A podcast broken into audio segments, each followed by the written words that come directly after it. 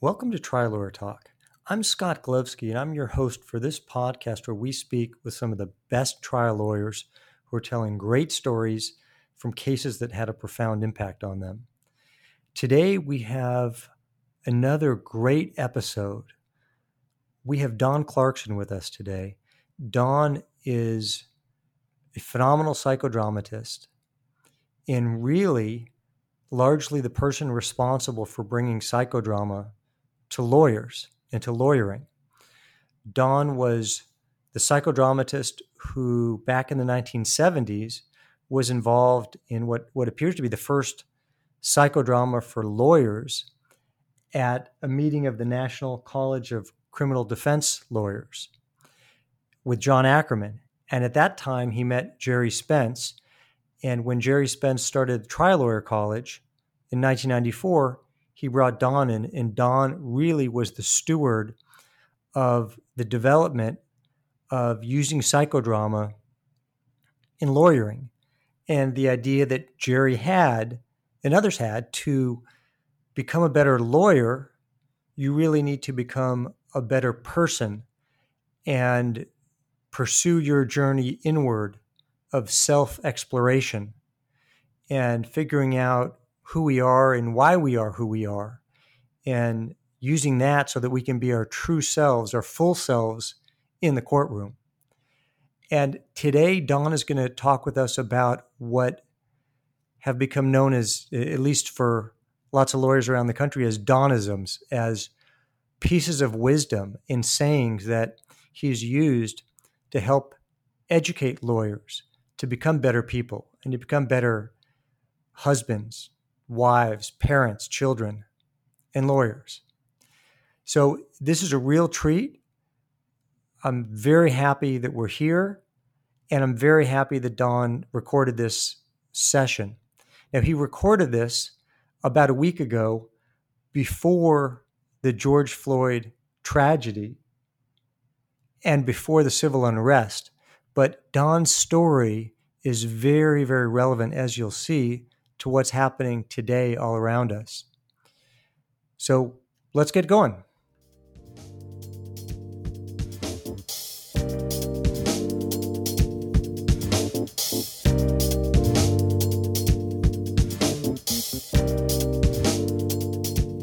I'm very happy and frankly nervous to have with us today one of my favorite people in the world the best listener that I know. And I think that's probably the biggest compliment I could could give somebody. The wisest person I know. And Don Clarkson is a true gem and an absolute phenomenal psychodramatist who has been at the heart of certainly Trial Lawyers College for many decades, or, or at least two and a half decades roughly. And I'm very appreciative and grateful that Don's taken the time today to be with us. Don, thank you so much for, for joining us. Thank you for having me. Don, I'd like to ask you today about what I call, and other people call, Donisms, some nuggets of wisdom that we've taken down from working with you in groups. And first, I'd like to ask you about your story, because one of the things that you've often said is that you cannot tell someone else's story until your own till you know your own story. And what do you mean by that? Well, we filter everyone's communication with us through our own filters, our own life experiences, and those experiences color what we hear. And often, if we have some uh, blind spots or we have some spots which we're having a tough time dealing with, we will not hear the other person's true story. We will hear their story, but it will be minus those things which you have filtered out of your own life. And if you really want to understand and another person, it's really important that you have worked on your own life, all the things that have happened to you, have been able to work with it through other people, not just your own eyes, to test them out. Then you begin to listen and you begin to hear that person with their issues. But the one thing you're trying always not to do is impose your issues on the other person uh, because they will manage uh, to kind of be shut down. So to tell someone else's story, first of all, means you have to tell your own story. What's been important to you, and what are the things that have hurt you, and what are the things that have been your successes, and what things are you frightened of? All those are very important to listening. But that means listening totally with everything you got going for you your body, your uh, emotions, which you've identified, all of the kind of nonverbal communications that you have received in your life, uh, which you have to put into words and understand. That's truly listening. And you probably know that I think, Scott, that when you are able to listen to someone, you're really giving them a gift. You're giving them a gift that you're hearing them and that they're important to you and that their feelings mean something. Nothing is worse than when someone's telling you something and they really get cut off. I've, I've always told people that uh, if you really have something you want to share with someone, make sure it's not too painful unless you really know them very well. Uh, I say stay away from friends, especially if you have any kind of pain, because friends want to make you feel good. Friends want to put their arms around you in a particular way. But that is not the joy of being heard. The joy is that they hear you regardless of the pain and they know that you will be there for them after they have shared with you what they need to share. That's really what this is all about. Don, you've often said listening is like holding another person. Yes. uh, I always like to um, think about it in different ways, but I, I think that many of us have been a product of caring parents, caring friends, but the the the listening has often been to their advantage. Uh, I often use, and you probably know this example, that when we are very young, very, very young, you know, we're sitting there and we have this new baby in our arms, and um, you know, the baby's exciting to look at, and the baby's not doing anything but crying and pooping and pooping and crying and asking for some other food if you can available. And you put up with that until you put them in bed at night. And all of a sudden at nighttime, you look over and you hear this little beautiful thing crying at two o'clock in the morning, and you have to be get up at six.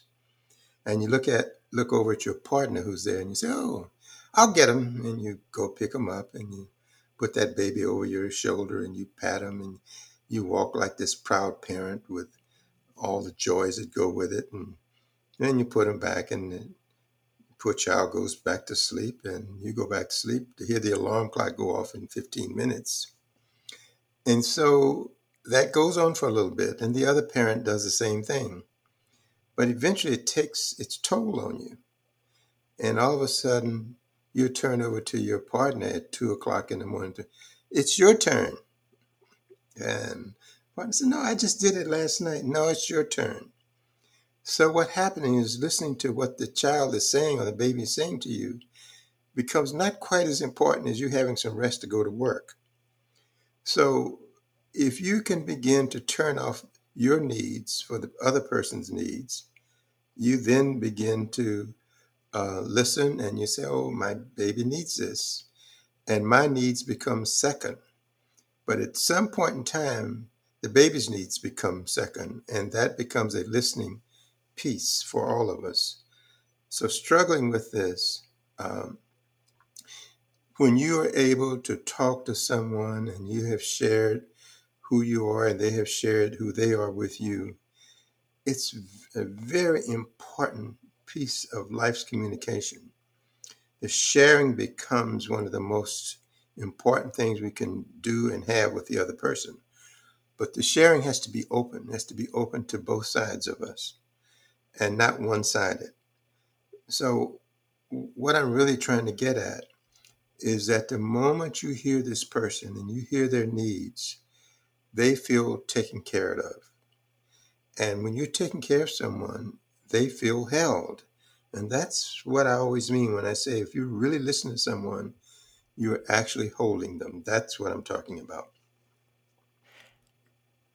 And you've also said that our greatest tool is our ability to listen. Oh, yes. it's problem, I mean, it's our first uh, tool is to hear. And I can't emphasize this more that when you are with people, that if you want to help them move on to step two in their life or wherever it is they want to go, uh, they have to know that they were heard and they were willing to share with you. One of the things we know about people is they learn that there's so much the other person can take. And when they figure that out, they will tell you so much and then leave you out after that because they think that it's fruitless. Uh, you know when you're there when that person does not filter to take care of you. And often we learn that we try to take care of our parents, we try to take care of friends so that we won't hurt them, but we really want them to hear us, but they don't. And that's what I'm really talking about, Scott. And you've said often that when we're talking with someone and we feel like we want to say something, but we, we don't because we say it's not going to do any good. I mean, I think of a time when I wanted to have a conversation with my dad, and I thought, well, that's not going to do any good. You've talked about the need to say what you need to say for yourself, regardless of whether it's going to do any good. Can you articulate that better than I have? How many times have you heard in that life, why should I say this to them? It's not going to do any good. It just won't do any good. So why waste my breath? which really entirely misses the point. Uh, the struggle often is that if you're expecting the person to change because they share something with you, uh, you need to get out of that boat and go swimming in another stream. The, the, the thing that's important to give you strength for yourself is to be able to say what you need. It becomes freeing. It may be painful. You may hurt the other person but there is no need for you to continuously carry around that hurt. That hurt becomes sort of a prison uh, uh, for you to stay in. And, uh, I, you know, sometimes you can't be cruel, but you really have to tell people where you stand. It becomes a key issue in your growth and development. You've said that our job in life is to recognize the holes in the ground from our childhood or from our past so that we don't fall into them again? Well, I need to laugh at that. I mean, you spend a lifetime trying to figure that one out. Um, many of us have themes in our life that were given to us very early on in life. And those themes dominate us. They tell us how to behave, what's important to the other person. Most of the time, these themes don't help us they help the other person, but it helps us in the sense that we don't get murdered in the process. So we're able, uh, for example, with our families, there are certain things you just don't say to your parents, even though you want to, uh, because of what it you think it will happen. I really believe that you can carry that a little bit further. Uh, the person you're protecting is not your parents; is you're protecting yourself. So if I say this, uh, my fear is they're going to come back and kill me if I say this, or I won't be able to live here, or I won't be able to have you as parents. and we wind up in this whole process of defending against our own needs. It's, it's really a key issue for all of us in our life. So I don't know if that's making sense to you, but I struggle with this even in this time my life. There are things going on constantly in my family that um, that I just want to say, look, after all these years, uh, I still can't tell you what I want because I think what I want will kill you. It hasn't, but it's in my head that it will. Uh, so you really have to start owning up to this part of your life. You've said that our, our goal in life is to understand who we are, forgive our parents, and forgive ourselves. Well, I mean, that's kind of a tough one for me. Um, you know, as a kid, um, I grew up in LA in, in a project, pretty rough. Pretty, I, that wasn't pretty, it was rough. And I had a mother who was alcoholic and schizophrenic, which I didn't know that at the age, but she, that's what she did. I could walk around in this little uh, two bedroom place with all four of us sometimes, and hear five of us really at the time, and hear her talking to herself. And I, I used to peep down around the corner and see who she was talking to, only to realize she was talking to herself.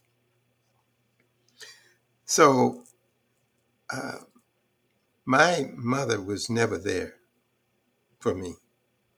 She did perform a function later in life, but she was never there for me. And then I had these two brothers and a sister who were, uh, the youngest was my sister. She was almost 11 years older than me and the two brothers. So they were pretty much able to fend for themselves. And I could see them sometimes laughing and joking with each other. I didn't know what the hell they were laughing and joking about, but I knew that they were. And then I had a father who I never saw except for moments. Uh, I knew that there were some tough times because um, I was playing with a little next door neighbor and we were playing Pirate's Treasure, and I just happened to have taken the one clock out of the house, which was a, a guarded instrument at the time, and I took the clock with him, and I even remember his name. That's how important it was. So I, Alfred and I went into the backyard there and we buried the clock. Of course, we buried it to pieces, but we buried the clock. And uh, I didn't have any sense of what how important that clock was. And my father came home that evening, and uh, he said, "Where's the clock?" And I uh, knew that I had done something wrong by the tone of his voice. And so he says, Don, where's the damn clock? because I was, you know, the cat was out of the bag at that moment. And so I said, buried it. And so he says, go dig it up. And I, I didn't want to go dig it up because I knew how it would look. And then as I came in the house with this crumbling mass of whatever it was, uh, he took his hand and hit me on my butt and sent me up the steps. But I think living in the project as it was, I had a pretty nasty mouth. And as I got to the top of the steps, I said, You MF. That's not how I said it. Um, and my sisters and them told me later, he laughed. He said he couldn't believe that I was talking to him like that. Um, but I realized that later in life, uh, that he was not the person I perceived him because I can perceived him as being really uh, mean, not understanding much of anything at that time except that uh, if I did something wrong, I was going to get killed. As it got a little bit later in, in life, I mean, I'm talking about five or six or so, he put me on a train with my mother and sent me to Texas. Um, he sent me there with my mother, but I was leaving my two brothers and a sister, and I could not imagine why he would do that. I said, what was wrong with me that they got to go? I mean, stay, and I had to go with this woman who was supposedly my mother, and you know, go all the way to Texas. I, I think I can even remember that we were riding on the uh, Sunset Limited from uh, L.A. to New Orleans. I think that's what it was called. And I just, I hated the man. And I was stuck with this aunt who was like, she was like Tarzan. I mean, she was on me, but she was a school teacher, which was my life savior. But I could not figure out why he didn't like me. And my aunt was such a stickler for penmanship and things like that. And a little bit later in the years, he sent me a, a fifty dollars in an envelope, not even a check of money. I was, guess he was courageous, and I wrote him back and and said, um, "I don't want your damn money." I think I did say "damn," but I was far enough away not to get hit, and it went. And I just disliked it. And then he sent me a Schwinn bicycle, which I never rode.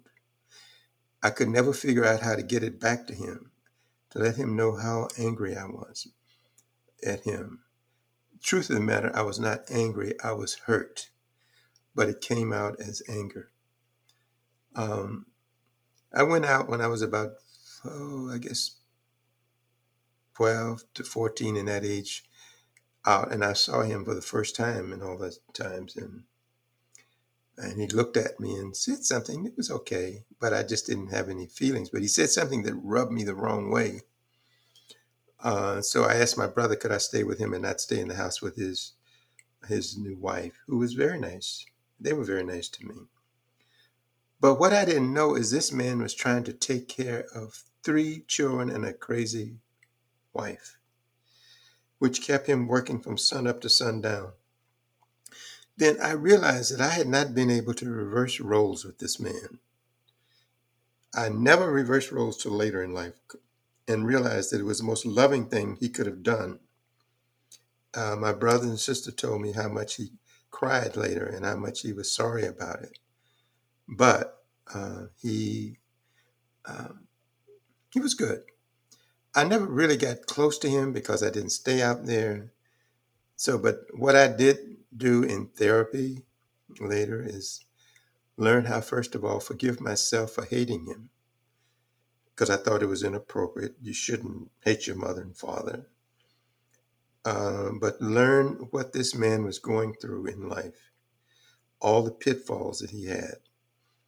And so, talking about this, Scott, it became early in life that you couldn't trust these authority figures in your life. and I always had to put everybody to a test at one point in time. So whatever authority hit me in the face, my first response was to see what it is they wanted. Could I do it? How to avoid their wrath and then to get what I wanted. Uh, over the years, that became very problematic. Uh, but it was holes I stepped into. But uh, in in in the field that I work in, we we kind of define that as culturally conservative behavior. It gets you places. It's not like it's detrimental, but it has no creativity in it. All it does is keep you carrying the same old themes over and over again, and that's the kind of thing that uh, uh, I'm talking about. So if we have been abandoned or felt abandoned, or we've been uh, treated loving, or whatever it is, But if you're not careful with things that did not work out right for you, you will try to fix them. And often you're trying to fix the past with the present. And that really doesn't work. The real job is to understand what those holes were that were created for you. Uh, and then to understand that those holes will always be there the rest of your life. But you have to find a way to put a band aid over those things, that they don't go away. If you lose someone that hurt you, that doesn't go away. If you've been in an abusive relationship, that never goes away. You it always stays with you. But often what we do is take those hurts and those feelings and whatever they are, we put them on the shelf and don't deal with them. And then something happens in the present day that brings you back to that. And all of a sudden you're stepping in the same old hole again. So the job becomes to not step in the hole, but recognize the hole is there. But to understand you have all these other persons around you who care about you, uh, who want to be with you. And sometimes that's very difficult. That's what I mean about the holes. And you've often talked about the fact that if you can't talk about something, it's out of control. well, that one I will take credit for. Those Donisms that you talk about, I don't take credit for them. This was years of working with people over time and restating things that they've said. Um, and what I'm really talking about is, you know, when I get up in the morning, my glasses are in the same location. Everything is in the same location. If it's out of place, I don't know what to do with myself. I say, where the hell are my glasses? Um, and so keeping the order was is important to me. And the older I get, keeping the order is more important.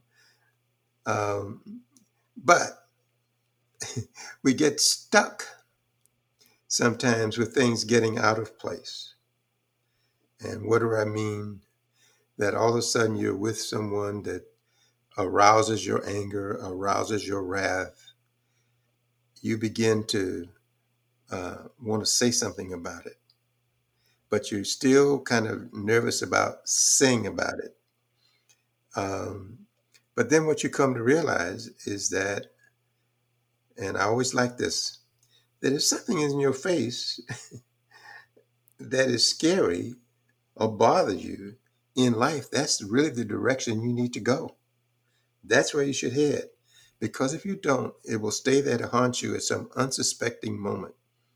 Uh, here in uh, where I live in, in Maryland, there's a fish called a rockfish, striped bass, but this old bass is so smart. He likes to hide, hide behind rocks. And as another prey passes by, that's when he stoops up and bite him. and so that's kind of a route that I used to take. I wanted to see what it was. You know, a lot of psychodrama and a lot of work individually and things like that. It's told me that, you know, you can't hide behind rocks all your life.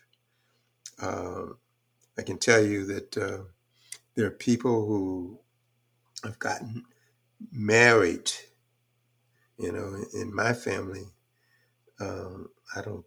I was trying to think this um, as I'm talking. Uh, I think maybe there are one or two people who have gotten divorced. My oldest brother got divorced five times. I should tell you something. and I used to say, Junior, what the hell is going on? You're marrying again. He says, Well, Don, if I can't live with him, I'm going to get unmarried. I said, Well, Junior, maybe you want to think about who you're marrying. And he would say, if I can't live with them, I'm getting divorced. I said, well, do you think when you're 55 and they're 25, you may be stepping your foot into some hole that uh, you will sink in? And he would look at me and laugh and he says, you haven't learned any lessons in life, have you, son? I said, yeah, I don't want no more of those lessons. But the idea is is that in our life we are with people that we care about, but sometimes we're caring about them for reasons that they don't even know about. They become the masters of us. So so in a lot of couples counseling when I used to do it, when both would walk into my office, there was always one familiar theme. If you would just change my partner, our life will be okay and it was always fix the other person. But the truth of the matter is, both people knew who they were marrying when they got married, but they didn't want to face what they knew because they wanted the marriage. They wanted to have that relationship. They wanted to do whatever it was they thought would happen. But uh, eventually, if that's never dealt with, that marriage is going to break up. And that's what I'm talking about. So, whatever you need to face, your greatest strength is going straight to that Go to it. Don't run from it. You may be scared to death, but you're better off than hiding behind a rock, which is what I get concerned about. So I'm going to always say if you can't talk about something, that's out of control because it has to deal with the fear that you carry around with you.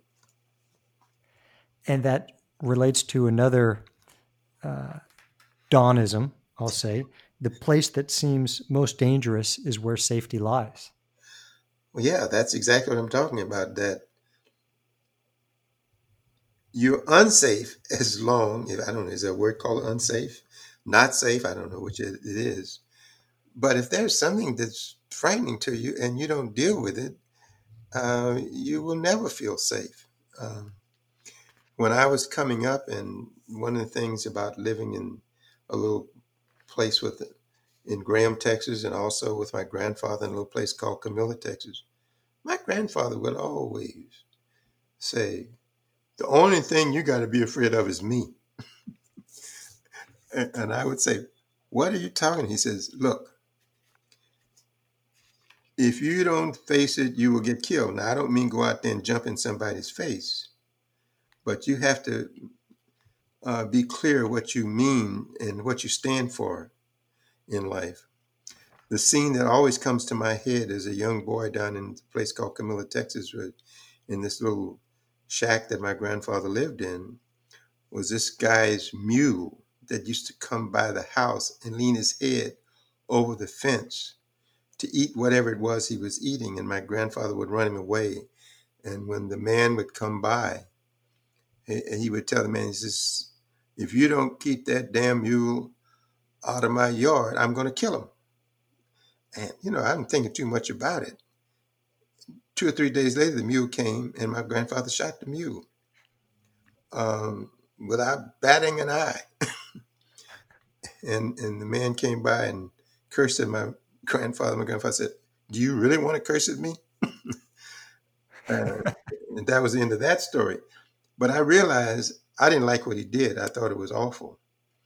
But what he was afraid of, what I think that plant must have been important to him enough to kill a mule. I don't know. Uh, but he stood for it.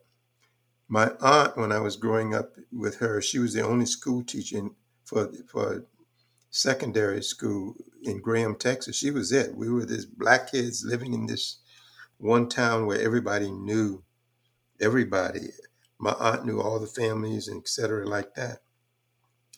And because I was in a school where she was the only school teacher, sometimes the boys would um, sometimes want to pick on me because I was the you know the teacher's child, and uh, and I occasionally got into a fight. But the one time I got into a fight, she came to me and said, "I didn't break up that fight, but you didn't fight. You let that boy beat on you." if I ever see that again, you and I will fight and you will lose. And you'll lose more than you're thinking about. I didn't know what she said at the time. Uh, but she was a strong person who said, stand up. Even if you're wrong, stand up and then defend yourself against it. Uh, and that was, uh, that got hammered into me later. But the idea is that you just had to fight for what you believed in, even though it brought about serious pain. That that's really kind of the struggle. Uh, and I've had numerous occasions to have to deal with that in life, but it's been a lesson that I never want to unlearn. Don, share with us more of your story. So, from when you're growing up in Texas and and you're becoming you and identifying holes in the ground and and and growing. I thought you heard me. I guess we're gonna have to go through a listening exercise with you, but it was, uh, you know, you know, my age. I'm 80 years old now, and so I came up doing some really rough times in Houston, in particular, um, but Fort Worth in the beginning like I said, my aunt was the only school teacher there in Graham, Texas, for the young black kids there. And so she would always come home on the weekend. We'd come home on the weekend to be with her husband in her house. But on Sunday night, we would head back to Graham, Texas, so she could teach school. And riding on that bus, you know, we used to uh, ride the the Greyhound bus. Boy, that was the bus. We had the Continental Trailways and the Greyhound bus, but we rode the Greyhound bus to some town. I think it was Bryson or something like that. That comes in my head. But we'd get on the bus because we were always the last thing on the bus going to Graham. And we would have to sit on the back, on that back row by the engine where the diesel fumes were struggling in. Uh, I would get sick from the fumes. And my aunt sometimes would get up and ask the man, could we move up a couple of uh, seats so she could open the window? And some very nasty things were said to her, uh, really nasty. She took it, and we stayed on that uh, back row. And for a long time, when I get around any engine that was had diesel fumes in it, I would go right back there. It's like the odor took me back to that place, which I hated. And then we would go and we lived in Graham in the back room of this black couple's home in a one room. And across this little small driveway, he ran the best barbecue I understand in that area in Graham. And we could not cross the road to get a sandwich from him, that he would have to bring it to us. And my aunt used to say, "You, we will get over this. We will get over it." And I, you know, you when you grow up that way, you didn't quite see what she was talking about. Um, and of course, as I was back in Houston with my third aunt, the one who I spent most of my life with, who you could never tell that she never finished. I don't think past about the sixth grade, but she was extremely proper, used perfect English, and would get on me about not uh, speaking correctly. Um, but she uh, would always say to me, You have to learn how to live where you're living before you make these moves. And I, it was still a hard time for me. Um, my uh, cousin in Dallas who was over the Merchandise Smart Club, the club where they, um, you know, people. I think I was told that at that time, Dallas was sort of the the mecca for uh, fashions from New York, from Paris, and they came straight there. So the modeling would go on, and you know, my aunt, I mean, my cousin would get me a job waiting tables, and he would always say, "Don, whatever you do, because uh, we need this money. You look down, you never look up on that stage where the women are. Serve the drinks and get back. I don't care what's said to you, that's how you had to live. Uh, later in life, when I was in high school, uh, I would uh,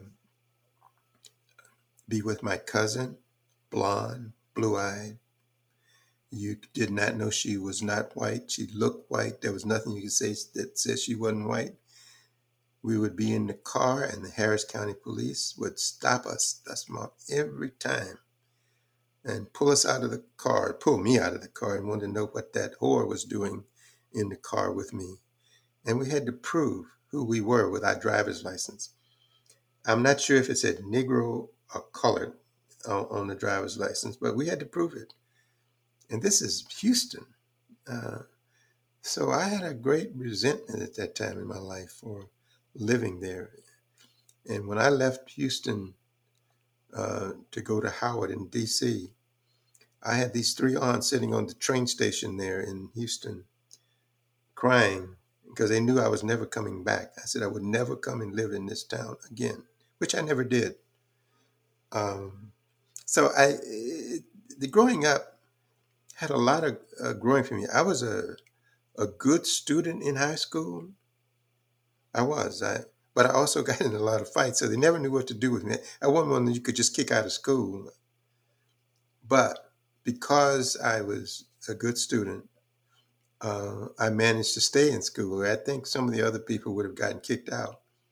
So the kind of racism that you could think about turned against ourselves, you know, I was lighter skinned than some of my closest friends. So I would get some privileges, etc., that they didn't get. And I knew I got it, but I could never acknowledge it because I wanted the job. So growing up uh, was a multitude of things. I also used to play in some joints. My cousin was a uh, a great trumpet player there, and uh, uh, I took trumpet and there, and I would go with him in these joints when I was too young to be in these joints, but nobody seemed to care. Played with him, so in many ways, I had a lot of things that were good for me, but uh, there were some parts that were really troubling. I don't know if this is helping, but uh, I've had some life altering experiences like that all through life. And uh, doing a lot of work on myself, I realized that my anger uh, was, was getting in my way. Uh, and I, at one point, I started feeling entitled. Um, so in my first year in college, I was as close to being kicked out as you could get kicked out without being kicked out. Uh, and then I had a um, a message from my band director from high school, and he said, because I had a scholarship, and he said, "You're going to throw that away?" And the way he said it, and then my grandfather, and I still have his little letter, which my wife pulled out not so long ago, which said, "Don, make us proud." And those lessons changed my life right away because I was heard, because I knew what they meant. And so um, that's kind of my early life uh, struggle.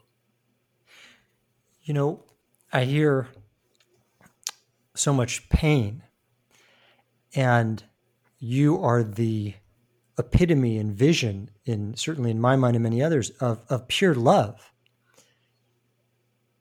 Yeah. And it, it's just it's striking. I do love. Um, and I don't think you can love if you don't allow yourself to be loved. And I think that's the struggle we have in life is that we often are loved all the time, but as you've probably heard me say a thousand times, if love doesn't come the way you want it, you will never feel loved. Uh, and that's the issue. And I'm saying it took a lot of work with some great people being in group and individual work that said, okay, Don, let's look around you. This is what's happening to you. Let's see why you don't want it.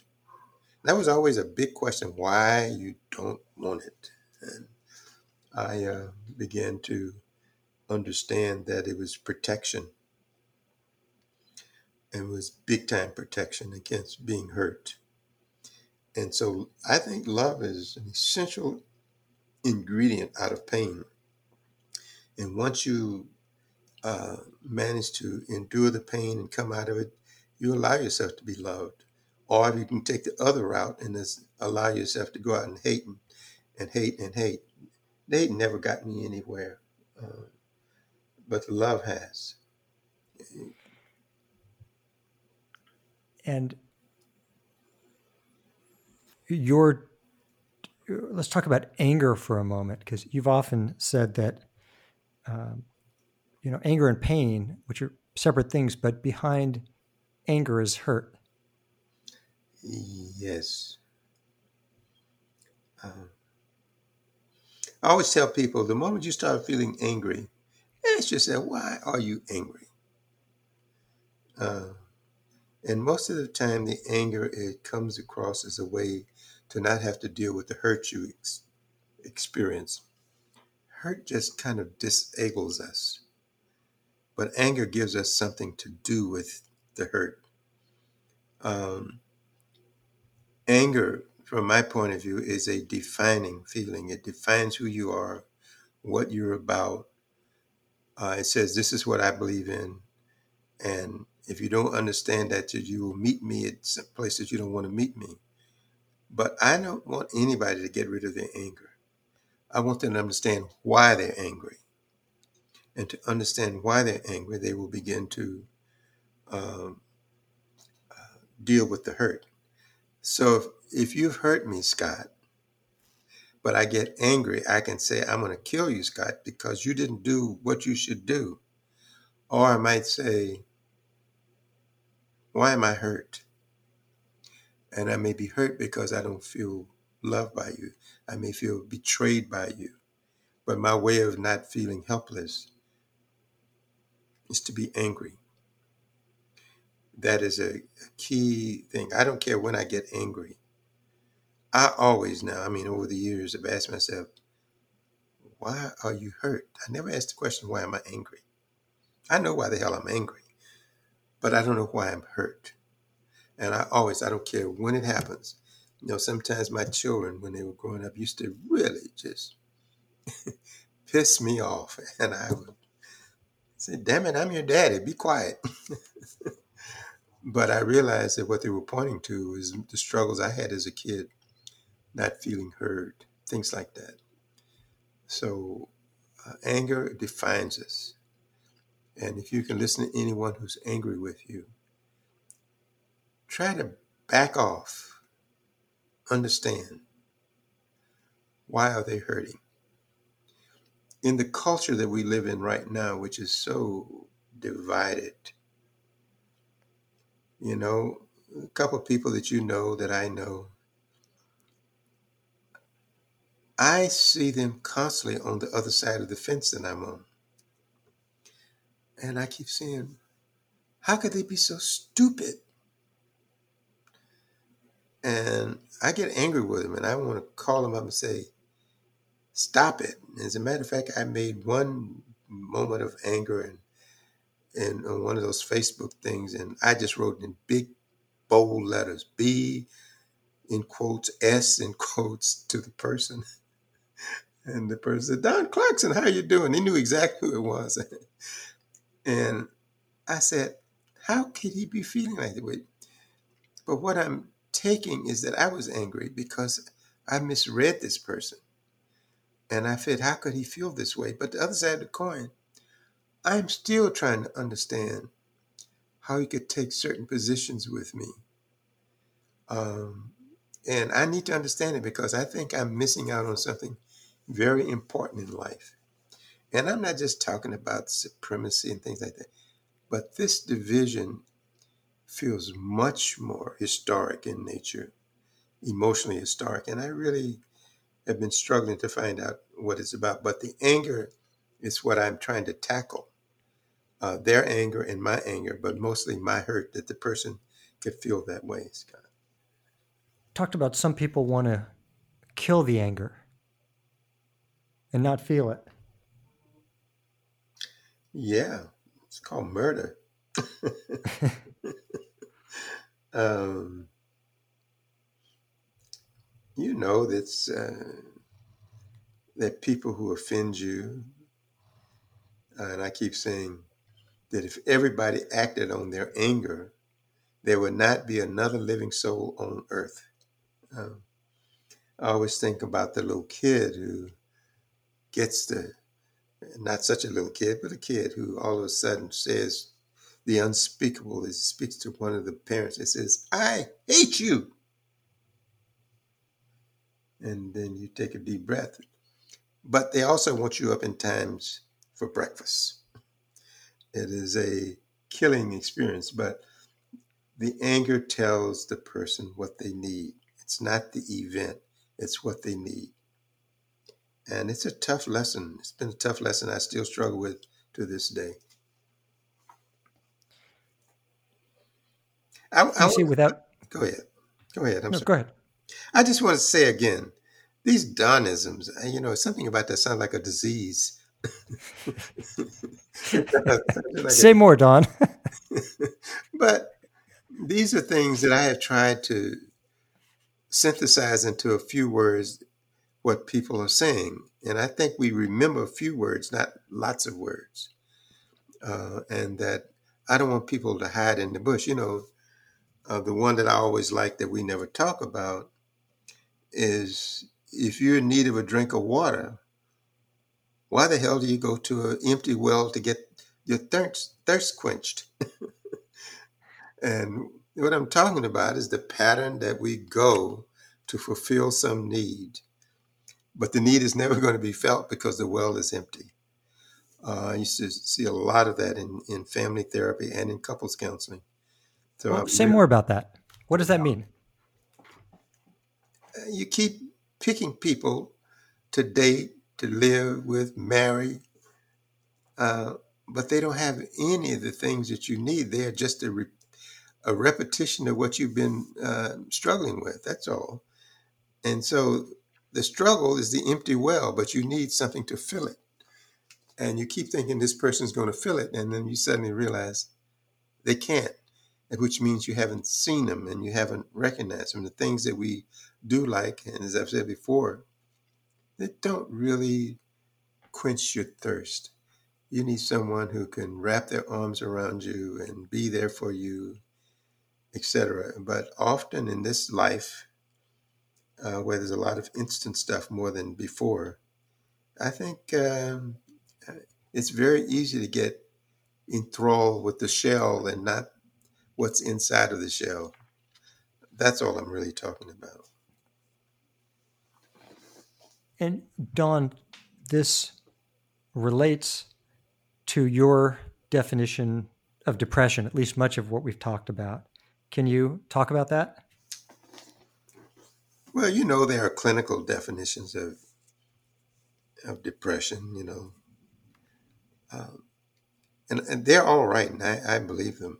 Uh, that is not my concern.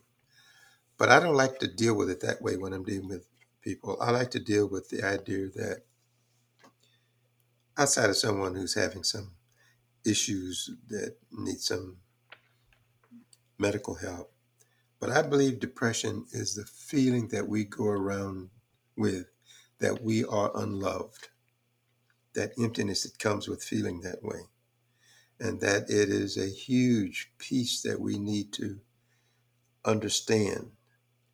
Uh, as I said before, that the love we're looking for, obviously, sometimes is not the love we need, it's the love we want. Um, you know, often. Um, uh, when people are hurt badly, uh, some of us may go out and drink more to try to fill that void. Some of us may want to go spend our money to fill that void. Some of us want to get into impossible uh, tasks that we can never do, trying to fulfill that void. But it is a void, and that when I am listening to people, I'm saying to myself, boy, I feel unloved because they must feel unloved. And you're trying to hear it. I do believe that there is a group, there are people like us who go around feeling this void in our life, and we would just not like to feel it. But the only way you get past it is to confront it again. I can't tell you how many times I've been to funerals and some of the people I know wouldn't show up, and and and I would ask, well, why didn't you go to the funeral? And the person would say, because I want to remember them the way they were. And of course, my immediate response is, well, that's not who they are now. They're dead. Let's deal with that. And they would always get angry and tell me I was just being too psychologically nonsensed. But I do believe that's what happens, is that we want to hold on to something that's not there anymore. So feeling unloved sometimes is a guiding star for us we want to change our direction and find another northern star. And how do we do that? How do we get past our holes in the ground, our past traumas, our our uh, uh, looking for a, a significant other who's abusive? If you come from an abusive relationship, how do we how do we know when we're doing that and how do we get past it? Well, you won't know until somebody beats the hell out of you. then you say, "Oh, that's an abusive relationship." I'm, I'm obviously making light of this, but I don't think unless you get yourself into some situation where you are in a counseling or treatment position or some psychodrama that you just can't see it. You're blind. It's like if I tell you to look at a wall that's white and I tell you it's green, I don't care what you what I tell you, that wall's going to always be the color you see. And so you have to have validation in life. And I'm a firm believer in group and individual, and so you have to do both from my point of view. Everybody can't do it, but there are ways that you have to uh, spend your money on yourself rather than on that new Mercedes that I see driving down the street and say, I need this. And so that's where I am with that treatment and counseling uh, however you get it, but it should be outside of the box you're used to living in. And that, that relates to when you said, without pain, there's no growth. Right. Well, uh, you, Scott, I know I'm talking to you because I'm talking to the choir, but um, right now I need to get on the floor and start exercising because I'm having some muscles that are beginning to atrophy. Okay. but I don't want to get on the floor and I don't want to lift those little five pound weights like I should. I just want to lay on the floor. uh, but the idea is, is that anything that you have been successful at basically meant that you've lived through pain to get there. And the pain has been your growth hormone. The more pain, the better off you are. I want you to understand that when people overcome pain, they feel joy and happiness. But often, when they don't overcome the pain, they feel stagnant or it just can't be done.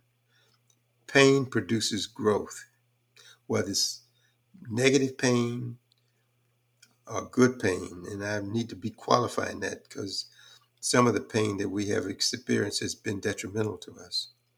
So someone has to say, you don't lift weights this way. This is the way you lift weights. You need help, etc. Don, you've been very gracious with your time. Do you have another five minutes? Is that five minutes Southern time or five minutes Northern time? uh, I know you're on the West, so I'll give you a break. all right, it's a it's a deal. Don, you've talked about people pleasers and people who are naturally people pleasers are by definition, not taking care of themselves and, and are the definition of helplessness. What does that mean? Well, when you're a pleaser, you often take care of other people's needs and and they're happy for you to do it. And they will say they will do everything to keep it going. But you are lost in this process. Um, in a family, often you will see the um, one of the kids learns what happens to their older siblings. And they said, Well, I'm not going to let that happen to me. They did that to the parents or whoever it was they did it to. And that's not how to do because I don't want that same thing to happen to me. So they'll go around pleasing. Their needs go unmet.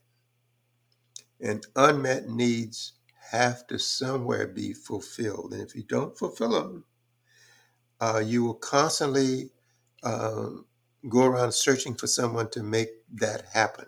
And often it doesn't happen. Uh, so the real struggle in life is to say, you know, Scott or Don, I have given my life to other people, but life has not given me what I thought I should get. And I'm saying, well, you didn't get it because you didn't think you deserved it.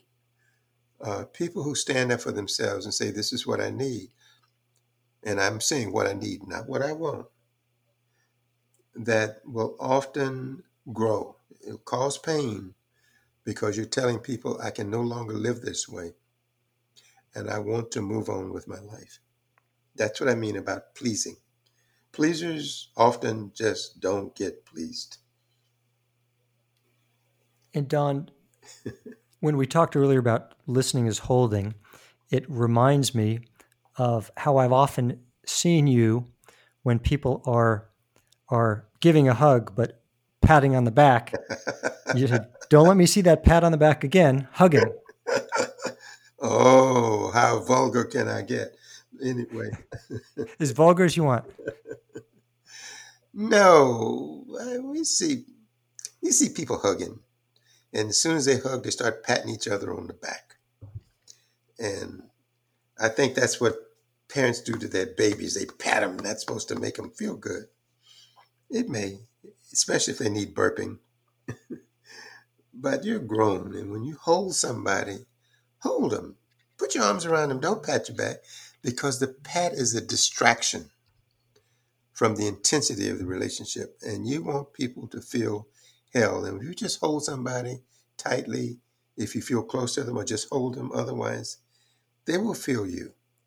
And it will be more important than when you're patting them on the back, which is a distraction from it. So that's what I uh, what I really mean by not patting. Uh, I make it a purpose not to pat.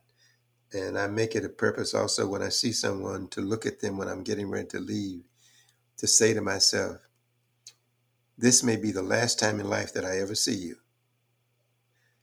So I want to take this moment to feel who you are, understand it. And of course, in my head, I hope that I will see you again. But how many times have we said that we were going to say, see you again, and it never happens? And then you're left with, I wish I had her. I wish I had her. So this holding process to me is key to survival. So when you hug somebody, Scott, hug them. and that's all I mean, just hug them. And if you're just a friend, hug them like a friend, but don't pat them. They'll know the difference immediately. I don't know what we're going to do with all this virus stuff because they don't want to even shake hands. So I think it's a tough road for right now. Yeah, it, it's you know this feeling of of disconnection and and lack of human contact is is is uh, is very very very troubling. And Don, one thing, know, I'll never forget when uh, I worked with you last in California. From the moment we met, the moment that I, I gave you a hug, you were tuned into listening. How can I help? And you and you verbalized it, and and the ability to truly listen with all of your body is something that is such a role model you know for me and and for the rest of us and i and i apologize for the length of the interview but i'm just so i want to get more of don and we want to get more of don and what i'd like to do uh, in closing is ask you about you know one thing i've often heard you say how we leave each other says how we've been together, or something to that effect. Right. Well, two things in, that we always focus on how we start a relationship. And we look at it very carefully, see what people do in the beginning. And often, in, when we meet people, they don't really say much. So you have to project onto them how they feel or what they're doing. And usually it's all projection coming from you. And, you know, uh, when I was uh, working at this one place and they were interviewing an applicant for this job, and the person would say, Well, I've been a, a, uh, doing this job for 27 years. And the interviewer looked at him and said, No, you haven't. You've been doing the same thing over and over for 27 years, but it's not new what you're doing.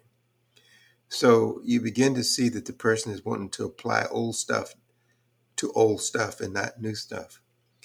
Uh, in in relationships, you know, people who are late, like on time, uh, and you know, I'm I'm a big time person. I I just think that time says it all, and that I will know how much you value me by how you hold to time.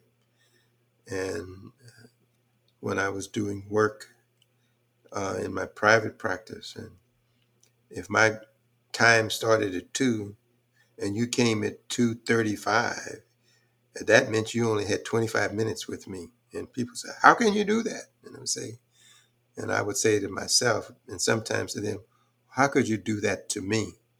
And I knew that that often was going to be a struggle until we could confront it. The thing that happens in leaving is that we can look at the entire relationship uh, and look at what has happened in that relationship. And if this if this ending is problematic, it will always be problematic. It doesn't go away. If this ending was in understanding and caring about the other, you will feel okay and you can resolve the relationship. But a, a relationship that ends in turmoil stays in turmoil. That's why many times people whose parents or spouses or whoever suddenly uh, uh, dies without having worked out, it's left holding the bag. but it also says that's how we've been living. We avoided so many subjects in our life, and we didn't didn't deal with what was present. So I, I say, look at all of your relationships, those that you're in, and ask yourself the question: If this relationship was to end today, what would you have missed? What did you not say? What did you need to do? One has to sort of struggle with that question. Um, and deal with it from that perspective. I just believe that the ending will give you a picture of how you've been living in the relationship. How many things have just been left unsaid that you wish you had said, etc.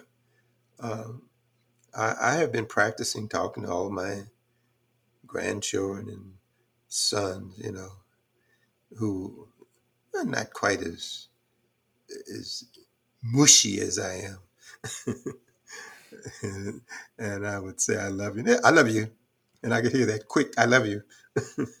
I love you too. And I would laugh and say, okay, one day we'll get over that. So I just hug them and I'm through with it. but that's what I mean by how we leave, says how we have lived. Well, Don, I love you. And Scott, if you can picture this, I am reaching out, I'm grabbing your shoulders, and then I'm pulling you close to me. And I put my arms around you and I say to you, I love you and I love the relationship we have been in. And I wish that I have been a part of some of the things you think I am. Love you. Uh, love you too. Thank you, Don, for for your wisdom, for your insight.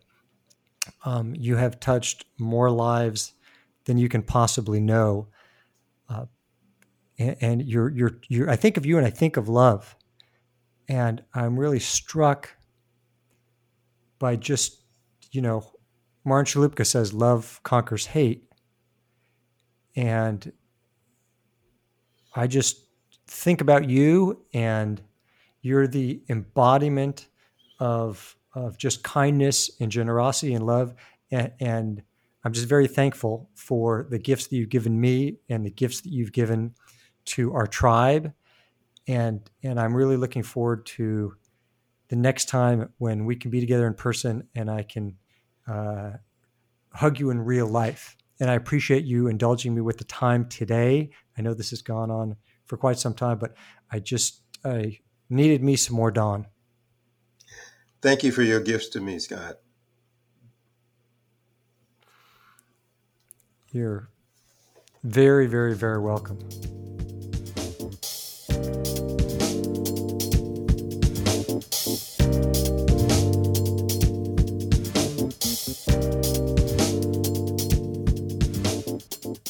Thank you for joining us today for Trial Lawyer Talk. If you like the show, I'd really appreciate it if you could give us a good review on iTunes, and I'd love to get your feedback. You can reach me at www.scottglovsky.com.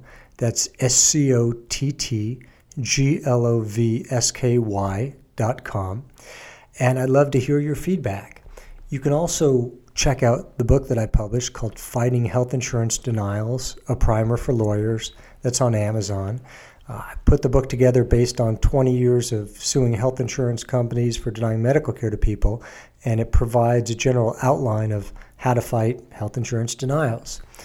Have a great week, and we'll talk to you in the next episode.